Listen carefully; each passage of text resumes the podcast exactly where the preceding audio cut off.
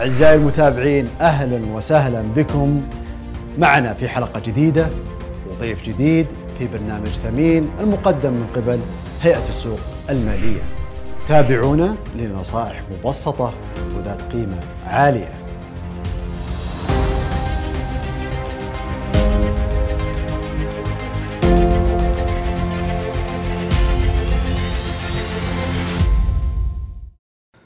السلام عليكم ورحمة الله وبركاته. أعزائي المشاهدين أهلا وسهلا بكم في حلقة جديدة من برنامج ثمين التوعوي. اليوم معنا ضيف مميز إن شاء الله آه، راح يقدم لكم معلومات مفيدة توعوية. آه، ضيفنا لهذا اليوم الأستاذ أسامة شاكر الرئيس التنفيذي لشركة GIB Capital. أبو محمد أهلا وسهلا حياك الله. يا ليت تعطينا مختصر كذا عن حياتك العملية على أساس الناس اللي ما يعرفون من هو أسامة شاكر. الله يحييك أبو عبد الرحمن واولا شكرا على الاستضافة في البرنامج هذا وعلى المقدمة هذه إن شاء الله إني أكون يعني عند عند حسن الظن. أول شيء أنا أحب أعرف بنفسي بديت أنا في مجال مختلف تماما عن الاستثمار بديت في الحياة الأكاديمية في التدريس في مجال الإحصاء. كان عندي خبرة يعني لمدة 11 سنة وانتهت بي الأمور بطريق أو آخر إلى الاستثمار من غير تخطيط مسبق من قبلي. آه، لكن آه، من يوم بديت في الاستثمار يعني لي خبرة تتجاوز العشرين سنة في مجال الاستثمار. تخللها فترة كانت في الرقابة من خلال مؤسسة نقد. ما شاء الله. أبو محمد آه، نبدأ أول مواضيع الحلقة اليوم. نسمع كثير والمشاهدين يمكن يسمعون كثير عن مفهوم مصطلح الأسواق المالية. الأسواق المالية آه، قد تكون ما هي واضحة للناس ما هي الأسواق المالية؟ وش نقصد في الاسواق المالية؟ هل هي مثل الأسواق العادية؟ هل هي سوق مختلف له خصائص معينة؟ فيا ليت تعطينا كذا شرح مختصر عن الأسواق المالية. هي يعني بلغة مبسطة هو سوق لتداول الأوراق المالية. طبعا ما في شك يعني زيه زي أي سوق ثاني له ضوابط تحكمه لكن الهدف الرئيسي منها هو تمكين أو إعطاء فرصة لشخص ذوي رأس, رأس مال محدود أنه يتملك في ورقة مالية تشكل جزء من شركة من غير السوق المالية ما حيقدر يتملك في الشركة يعني بمعنى آخر أنت ممكن شركة شركات من أكبر الشركات عندنا في السوق مثلا سابك لو تجي أنت شخص يبغى يأسس شركة زي سابك أنت تتكلم على يعني عشرات المليارات. لكن هي سوق المال بيعطي فرصة لشخص عنده رأس مال محدود جدا ممكن يكون يعني عدة آلاف من الريالات أو طبعا أو ما يتجاوزها بأنه يتملك في سابك ويصبح هو شريك في شركة سابك بقدر استثماره في هالشركة هذه. وهذا ينطبق على جميع الشركات الثانية حتى من ناحية مثلا العقار. يعني مؤخرا على سبيل المثال اللي هو آه، ريت. ريت بتعطي فرصة الآن فرصة للمستثمرين يعني سواء بغض النظر عن حجم رأس المال المتاح للمستثمر بأنه يستثمر في القطاع العقاري. بقدر رأس المال المتاح له في ذاك الوقت وممكن هو يزيد استثماراته على حسب ما يتوفر له من من سيولة لاحقا. اذا هي تعطي الآن فرصة للمستثمر أو فرصة للشخص العادي اللي يحب مثلا لو فرضنا إنه في شخص يحب إنه يستثمر في قطاع زي قطاع المستشفيات. الرعاية الصحية مثلا، لكن ما يملك رأس المال إنه يستثمر في مستشفى أو إنه يبني مستشفى. الآن الأسواق المالية ممثلة في سوق الأسهم يستطيع إنه يشتري في آه، أسهم آه، شركات عندها مستشفيات زين وهي موجودة الآن في سوق الأسهم يستطيع أن يتملك جزء منها وبالتالي هو ياخذ العوائد وياخذ الفرصة القوية مثلا من إذا كان هو يعتقد طبعا هذا الشيء إنه هذا القطاع راح ينمو خلال السنوات الجاية. وعلى هذا قس يعني في قطاع التجزئة. في جميع القطاعات السوق مثله في ذلك مثل أكبر مستثمر موجود. له نفس الحقوق ونفس العوائد اللي تجي. اليوم المستثمرين آه، عموما وخصوصا الأفراد العاديين ما عندهم إدراك واضح أو تفرقة أو حساب خلينا نقولها بالاستثمار ومن ناحية الخواطر المخاطر. ولذلك اي استثمار اليوم له مخاطر. والمفترض أنه الإنسان أو المستثمر ما يستثمر في شيء إلا هو يعرف إنه كم العائد وكم المخاطر اللي فيها. هذه العلاقة بين الاستثمار وبين المخاطر غير واضحة لكثير من المستثمرين الأفراد، يا ريت تعطينا آه، توضيح آه، يستطيع المستثمر العادي إنه يفهم هذه العلاقة. مضبوط، هو الآن متى ما الإنسان آه، حاول إنه هو ينمي دخله فهو بالتالي بيتخذ قرار استثماري. سواء في أسواق أسهم، سواء في أسواق سندات، سواء في أسواق العقار، سواء حتى في نشاط تجاري مباشر. هو اتخذ قرار بهدف تنمية أمواله. ما في يعني آه، ما في شيء يعطيك عوائد من غير مخاطرة، لأن المخاطرة هنا إيش معناها؟ المخاطرة هنا معناها احتمالات الخسارة. أي شيء يعني يعني هذه هذه طبيعة الأعمال والاستثمار. أي شيء ينطوي على مخاطر إنك ممكن أنت تخسر. تخسر جميع جميع رأس مالك إيه أو جزء أو جميع رأس مالك. هذا شيء طبيعي. فأنت نفس الشيء ينطبق على الاستثمار في أسواق المال. لو ضربنا مثال في الأسهم على سبيل المثال. أنت الآن تستثمر في في سوق الأسهم. هذا أنت تهدف إلى الربح لكن لابد يكون معلوم للجميع إنه بقدر ما في فرصة للارتفاع يعني بلغة مبسطة ارتفاع سعر السهم سعر السهم. ممكن ينخفض سعر السهم. صحيح.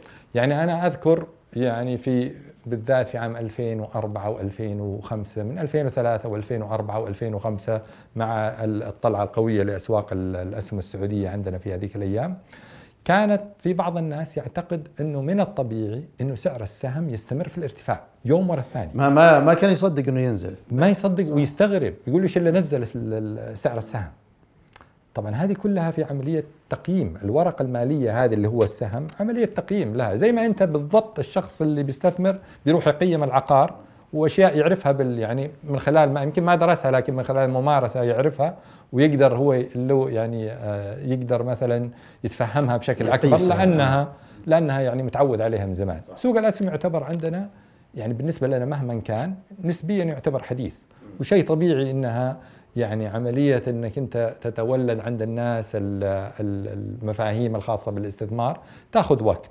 صحيح. فهي الفكرة وما فيها أنت لابد إنك أنت تفترض بقدر ما يكون عندك فرصة للارتفاع أيضا في مخاطرة في النزول. قد تكون لعوامل يعني تخص الشركة نفسها نتيجة مثلا حصل تعثر في نشاط الشركة حصل في مشكلة مالية في الشركة حصل منتجها أو أو حريق لا سمح الله أي أشياء حصلت فيها تعطل في الإنتاج للشركة هذه أو عوامل خارج الشركة السوق ككل.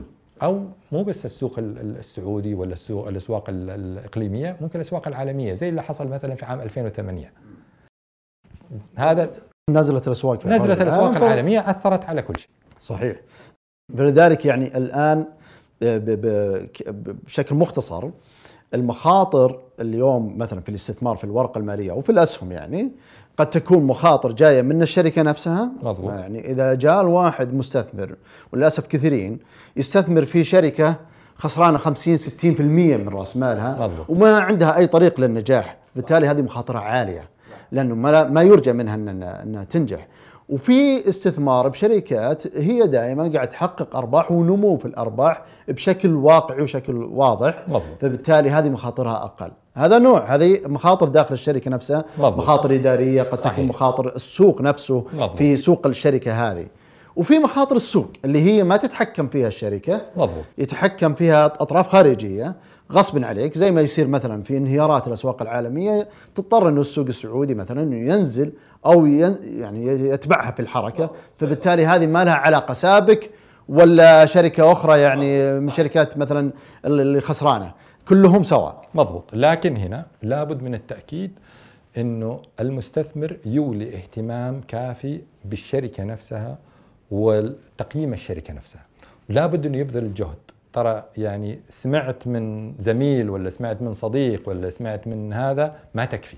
في نهاية المطاف يعني الحجر من الأرض والدم من راسك. أنت اللي أنت اللي بتخسر في نهاية المطاف. صحيح. ما هو غيرك. وهذه حصلت وحصلت مع ناس أنا قريبين جدا لي ويثقوا في كلامي وعارفين إنه أنا يعني هذه هذه يعني مثلا وظيفتي ودراسة وعمل فيها. ومع كذا يعني كان يحبذ إنه أو أخذ مخاطرة عالية وللأسف خسائر. يعني أقول لك شركة من الشركات اللي الآن اختفت من سوق الأسهم كانت ب ألف ريال ووصلت إلى 5200 ريال تقريبا. ما عندهم أي نشاط. نشاط يعني كل أصولهم ما يعني محدودة جدا جدا جدا. لا يمكن بأي حال من الأحوال توصل إلى هالأسعار هذه. مع كذا يعني بالرغم من النصائح بعدم الاستثمار فيها لكن الضغوط الاجتماعية اللي كانت الضغوط المجالس أنا أسميها المجالس. يسمع من الناس يسمع توصيات. طبعا هو يسمع أمس أنا سويت 10% وهذا الأسبوع الماضي سويت 40% خلاص ما يعني من الصعب إنك تقاوم هذا الشيء. فهو استثمر فيها وهذا شخص أنا أعرفه عز المعرفة يعني جدا أعرفه وشخص يعني من أقرب أقرب الناس لي. لكن في نفس الوقت ما قدرت أثنيه عن إنه يدخل في المخاطرة هذه. وأستثمر يمكن على حدود الثلاثة ألاف أو أو شيء زي كذا. وطبعا كان يلومني خلال من الثلاثة ألاف خالف إلى ثلاثة ألاف إلى خمسة ألاف. ليش أنت ما دخلت؟ إيه لا مو ليش وش... أنت جالس يعني مثلا كويس إني ما سمعت كلامك يقول. كويس إني ما سمعت كلامك. بعدين كلها راحت. أبو محمد الأسواق المالية فيها عموما الاستثمار دائما بيئة خصبة للاحتيال والنصب عمليات النصب. وللأسف إحنا نسمع كثير وما أعتقد ما زلنا نسمع إلى إلى اليوم هذا عمليات نصب تصير في في في الاستثمار وعود وما وعود وما أدري كيف وفي النهاية تطلع كل العملية كلها نصب واحتيال. آه، من خلال خبرتك وتعاملك في قطاع الاستثمار وفي قطاع الشركات الاستثمارية واحتكاكك مع المستثمرين كيف أنت شايف الموضوع هذا وكيف أنت ممكن إحنا نعطي آه، فائده للمستمع والمشاهد الكريم شوف طبعا هي عملية الاحتيال في الاستثمار آه، ما هي حكر على سوق معين ولا على يعني آه، مجال معين. هذه تشوفها في أكبر الأسواق يعني على سبيل المثال موجودة في في سوق أسواق الأسهم الأمريكية أكبر أسواق الأسهم في العالم. كما هي موجودة عندنا في الأسواق الإقليمية وموجودة في في سوقنا. أنت بتحاول أهم شيء هي عملية أنت زيادة الوعي لدى المستثمر. أنك أنت تميز الصالح من الطالح. وفي مثل دائما يعني نعمل فيه اللي هو الطمع جمع ما فرع الجشع ضيع. آه، جمع. نسيت المثل صراحة. طيب. الطمع فرق ما جمع. زين. فبالتالي أنت الآن عملية الاستعجال في الربح وتعظيم الربح بطرق غير آه، منطقية هذا غالبا ما ينتهي بنهاية غير سعيدة. وهذا اللي هو للأسف المحتالين الوتر اللي يلعبوا عليه المحتاج. يلعب على وتر الجشع. الجشع. إنه الآن يرغبك في ربح سريع ومغري جدا. كيف يعرف المستثمر عملية اكتشاف النصب والاحتيال في هذه واللعب على وتر الجشع؟ أي شيء غير منطقي. يعني لما أحد يجي يقول لك والله أنا أعطيك شهريا 10% إذا أنت هذا المستثمر وترى هذا مو شرط أنا ما أتكلم على سوق الأسهم أتكلم بالاستثمار بشكل عام وفي ناس كثير يعني وقعوا فيها في جميع المجالات. أنا أعطيك 10% شهريا. لابد تفكر فيها. أنت إيش الاستثمار اللي بيجيب 10% سنويا؟ شهريا معنى انت تتكلم على 120 سنويا بشكل مبسط. لو لو في استثمار بهالشكل هذا ما كان رؤوس الأموال العظيمة اللي في العالم احتارت كانت توجهت للاستثمار هذا. لكن هذا في غالب الأمر إنه ينطوي على غش وخداع وعمليه تلبيس طواقي صحيح. فهذا اللي هذا اللي بيصير. فإذا جاك أول ما يجيك عائد استثمار مغري هذا لابد يكون يعني آه، مؤشر لل لازم تولع عندك لمبة لازم تولع عندك. آه، إذا شفت أي شيء خارج المعتاد عليه والمتوسط في الناس. في العوائد يعني. الناس الآن تجلس تبني أنشطة وتستثمر فيها ويبغى يحصل 10% سنويا. تيجي أنت تعرض له 10% شهريا. قد الله يوفقك ويطلع سهم وتشتريه ويطلع 10% هذا وارد. إيه. بس لا تقول لي والله أنا بعطيك العائد هذا. واعتقد إذا كان كمان النشاط هذا إذا كان خارج نطاق آه، آه، إشراف آه، هيئات يعني يعني اعتبارية مشرفه عليه مرخص مثلا هذا طبعا حيزيد من نسبة إنه هذا عملية احتيال. أكيد. بالإضافة إلى عملية إنه يعني إنه خارج العوائد حقته طبعا المفروض أن تثير الريبة وتثير التساؤل إذا كانت خارج النطاق المعقول. أضف إليها إذا كانت مثلا إذا كانت من جهات غير مرخصة مضبط. أو ترخيص يعني آه، مزور مثلا. وهذه لابد أن يتأكد من الجهات المعنية إنه هل هالشخص هذا اللي قاعد يسوق نفسه كما مدير استثمارات هل هو صحيح ولا لا؟ هل هو مرخص ولا لا؟ وهذه هي الصفة المشتركة للغالبية العظمى للي يعني يمتهنوا الاحتيال في الاستثمار. تلقاها غير خاضعة لجهات إشرافية أو خارج الجهات الإشرافية. تمام. آه، أبو محمد آه، شاكر لك آه، حضورك شاكر لك كل هالمعلومات القيمة. أتمنى أنه إن شاء الله قدمنا شيء للسادة المشاهدين. أعزائي المشاهدين بكذا انتهت حلقتنا لهذا اليوم. أتمنى إن شاء الله قدمنا قدمنا لكم شيء مفيد وإلى اللقاء إن شاء الله بحلقات أخرى مع ضيوف مميزين آخرين.